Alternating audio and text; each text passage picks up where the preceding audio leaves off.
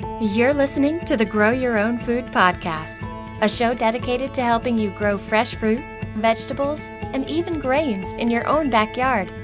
In every episode, you'll get growing tips, recipe inspiration, and more. Ready to get growing? Then let's jump in.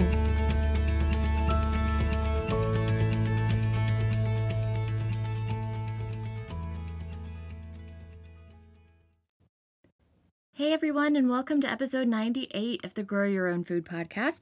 I'm your host, Shauna Smith, and today we're going to be talking about June garden chores. Nobody likes chores. We all dreaded chores growing up, right? And it's it's no different when you're older. Though I will argue that there is a benefit to garden chores.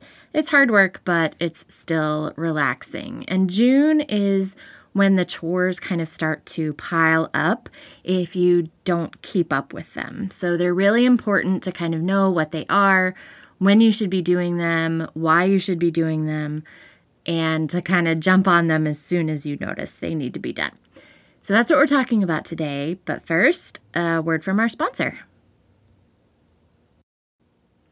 So I remember back when I was a brand new gardener and I remember thinking that June was honestly kind of a hard month because June was when if seedlings were going to kick the bucket or not come up, this was around the time they did it. Either that or they did it before and you're feeling a little bit discouraged. Or June is kind of when things are kind of just starting to really grow and you're not really, depending on what you're growing anyway, you're not really harvesting anything yet. So it's kind of like a wait and see month, like wait and see what survives, wait and see what is going to actually produce anything.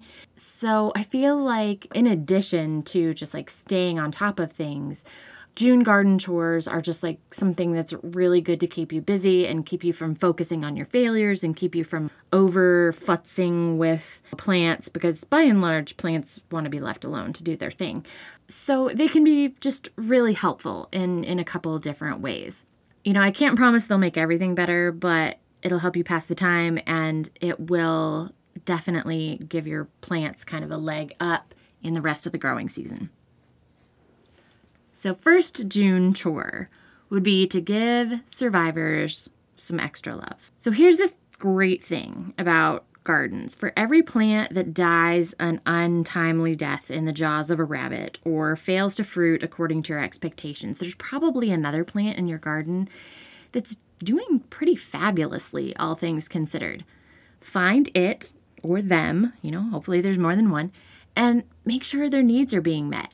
So, for instance, tomato plants should be on their way to maturity in June.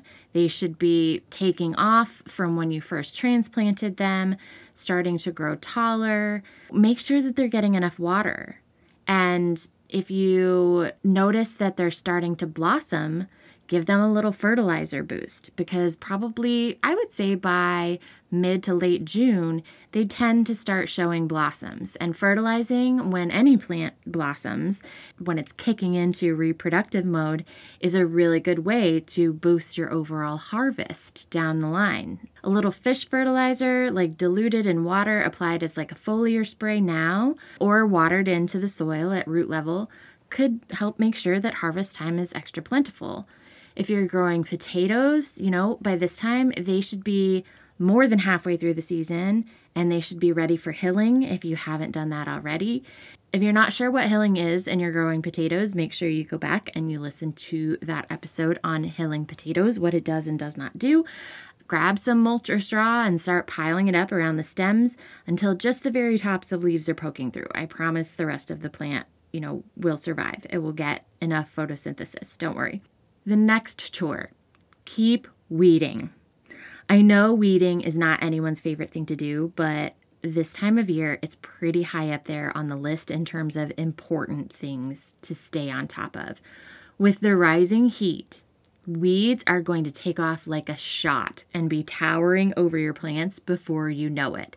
They start out a little and cute and seemingly manageable, but like in a week's time, they can more than double in size. And the bigger they get, the more nutrients they take from the soil and the more they compete with your plants nearby. So, those are nutrients that your plants could be getting instead that are going to weeds. So, make it a point to go out. If not every day, that's maybe a little excessive, unless you're bored and you just like being out in your garden. And hey, by all means, do it. But maybe every other day and scour your garden beds for anything growing where it shouldn't be. If you've got the time and the patience, pick out even the smallest weeds you find. It'll save you time later when you'll want to be harvesting. If you don't have the time and patience, you know what? It's fine. I would say at least you should be weeding once a week. The third chore for June, and it's okay, I'm calling this a chore, but it's more of like a, a select and then wait and watch type of thing. But letting things go to seed would be the third chore for June. By this time, stuff like salad greens are likely mm, they're on their way out. They're pretty well spent by now and have sent up flowers. I know my mustard greens and my arugula are sending up flowers. I'm sure that my spinach in about a couple more weeks is not going to be far behind. Watch for flowers to wilt and dry out so that you can collect seeds for next year.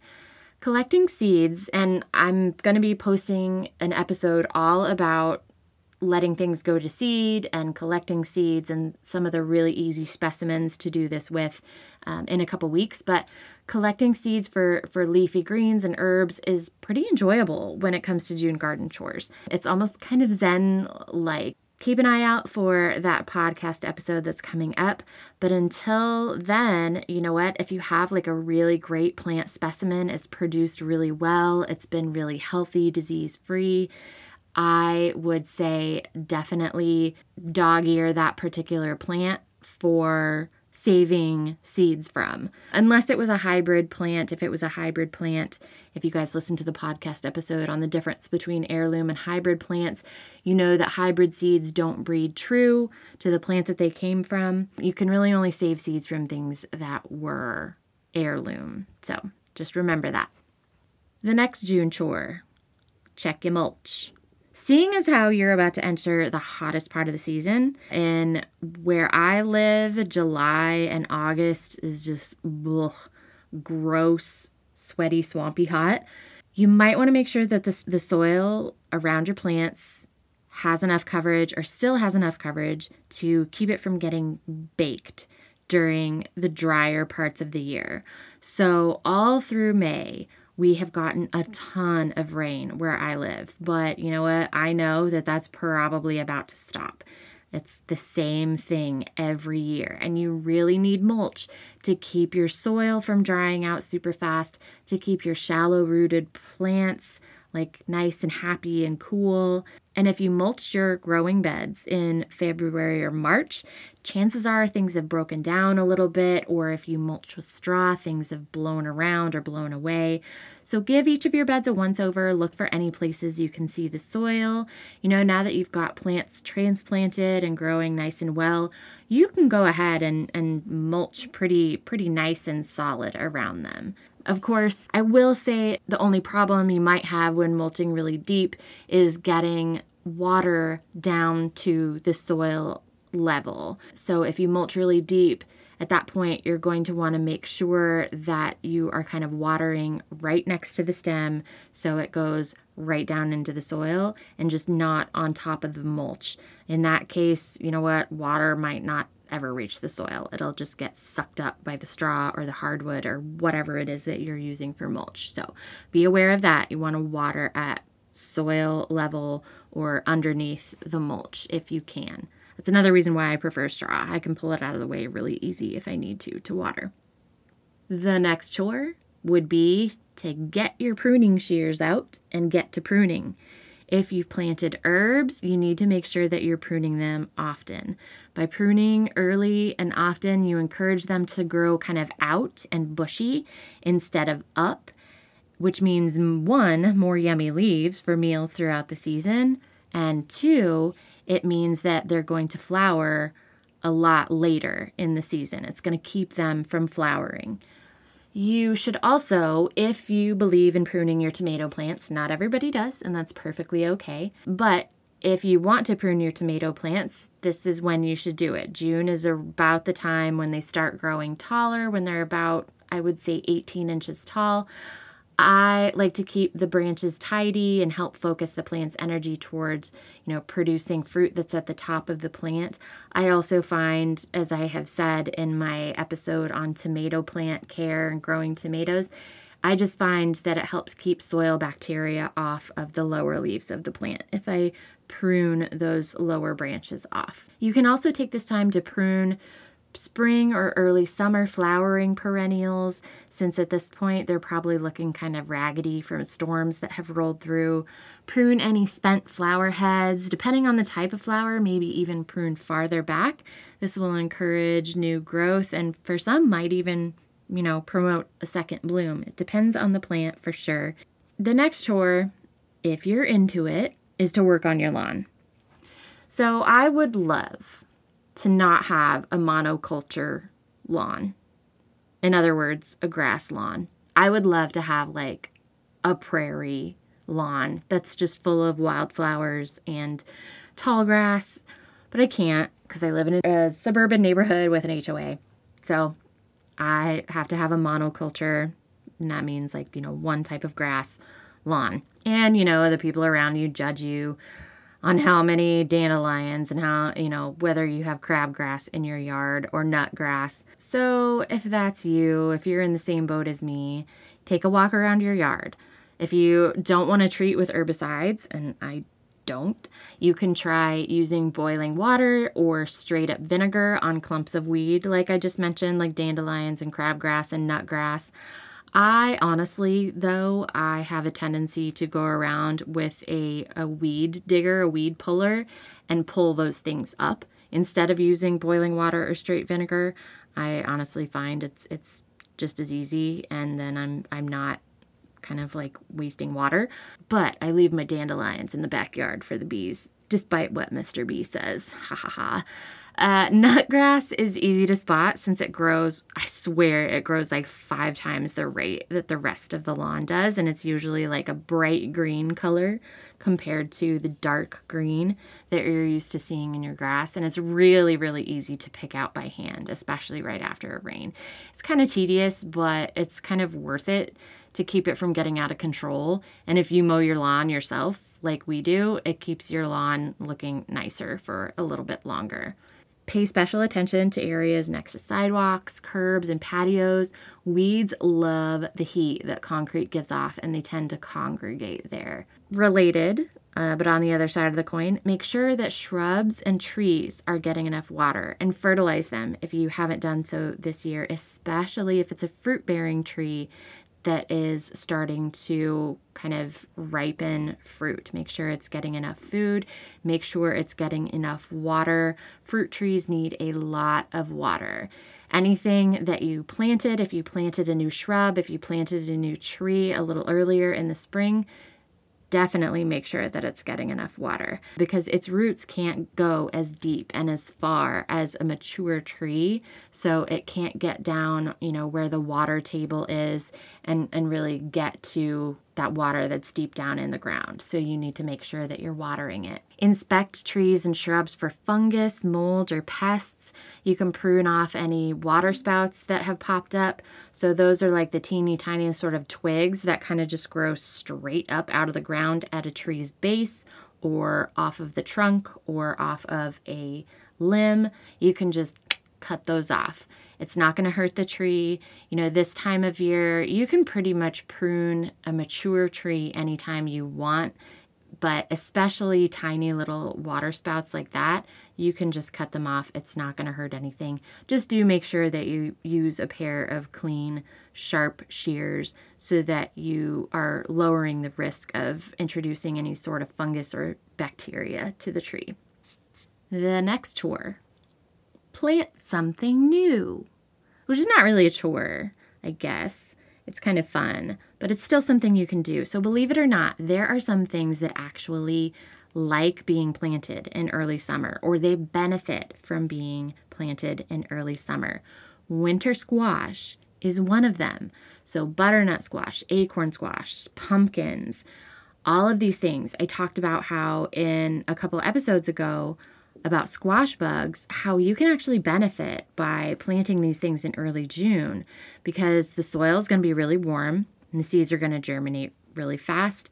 But squash bugs, you will miss the whole first generation of squash bugs if you plant your squash now, and you'll still have plenty of time for things to mature by the first cold snap, the first frost in October or you know November, whenever it is that your your USDA hardiness zone experiences its first frost. And any flowers your local nursery is selling in June are likely to be heat tolerant.